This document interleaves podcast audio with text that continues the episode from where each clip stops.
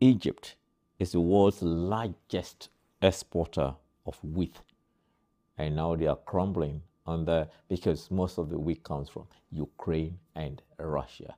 How can vast Africa with tropical rainforests that you can farm 24, I mean, how round the year, 365, 66 days, be yearning for wheat and other foodstuffs, potatoes, Irish potatoes, Germans call it kartoffel.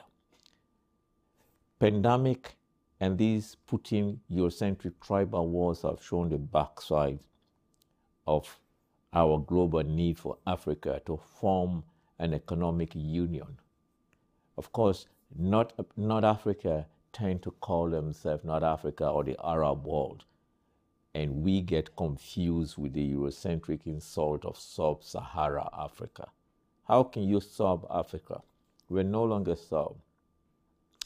But in all this mess, the most disgusting thing about the African trend, the global African trend, are twofold. One, the AU rejecting Haiti of not being Africa enough to become a member of the African Union is despicable, ill-informed, and miseducative. We are still wannabes it is time that Africans embrace fellow Africans from across and we create an economic powerhouse because with the Eurocentric haters, money talks.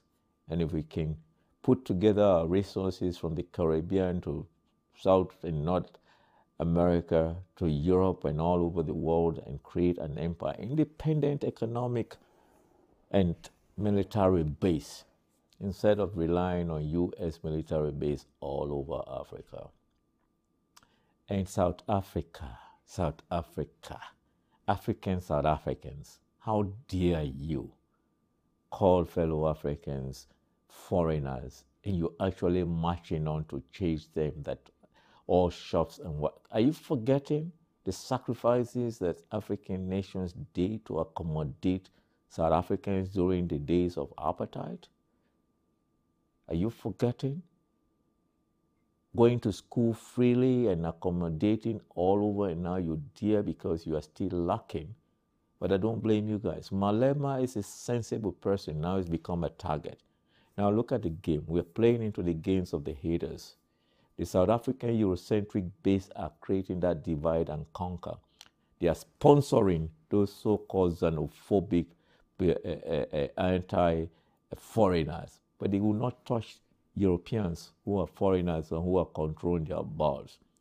Malema is the target, so it is a facade to tackle EFF growing mandate that Africa is for Africans.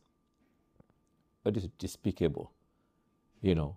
And of course, last but not the least is Africans in different countries trying to hold their government as if it's the only place where economic woes are. Are you blinded to what is happening globally? You know, instead of people working to create things, they wait for government to feed them. Government cannot feed you. Government can create opportunities.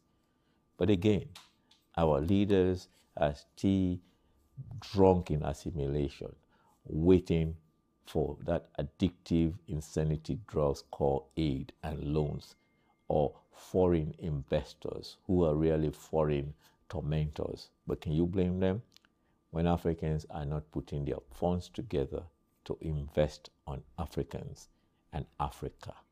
It is time for Africa to wake up. The pandemic have shown Africa that if you don't invest on homegrown infrastructures, you are doomed.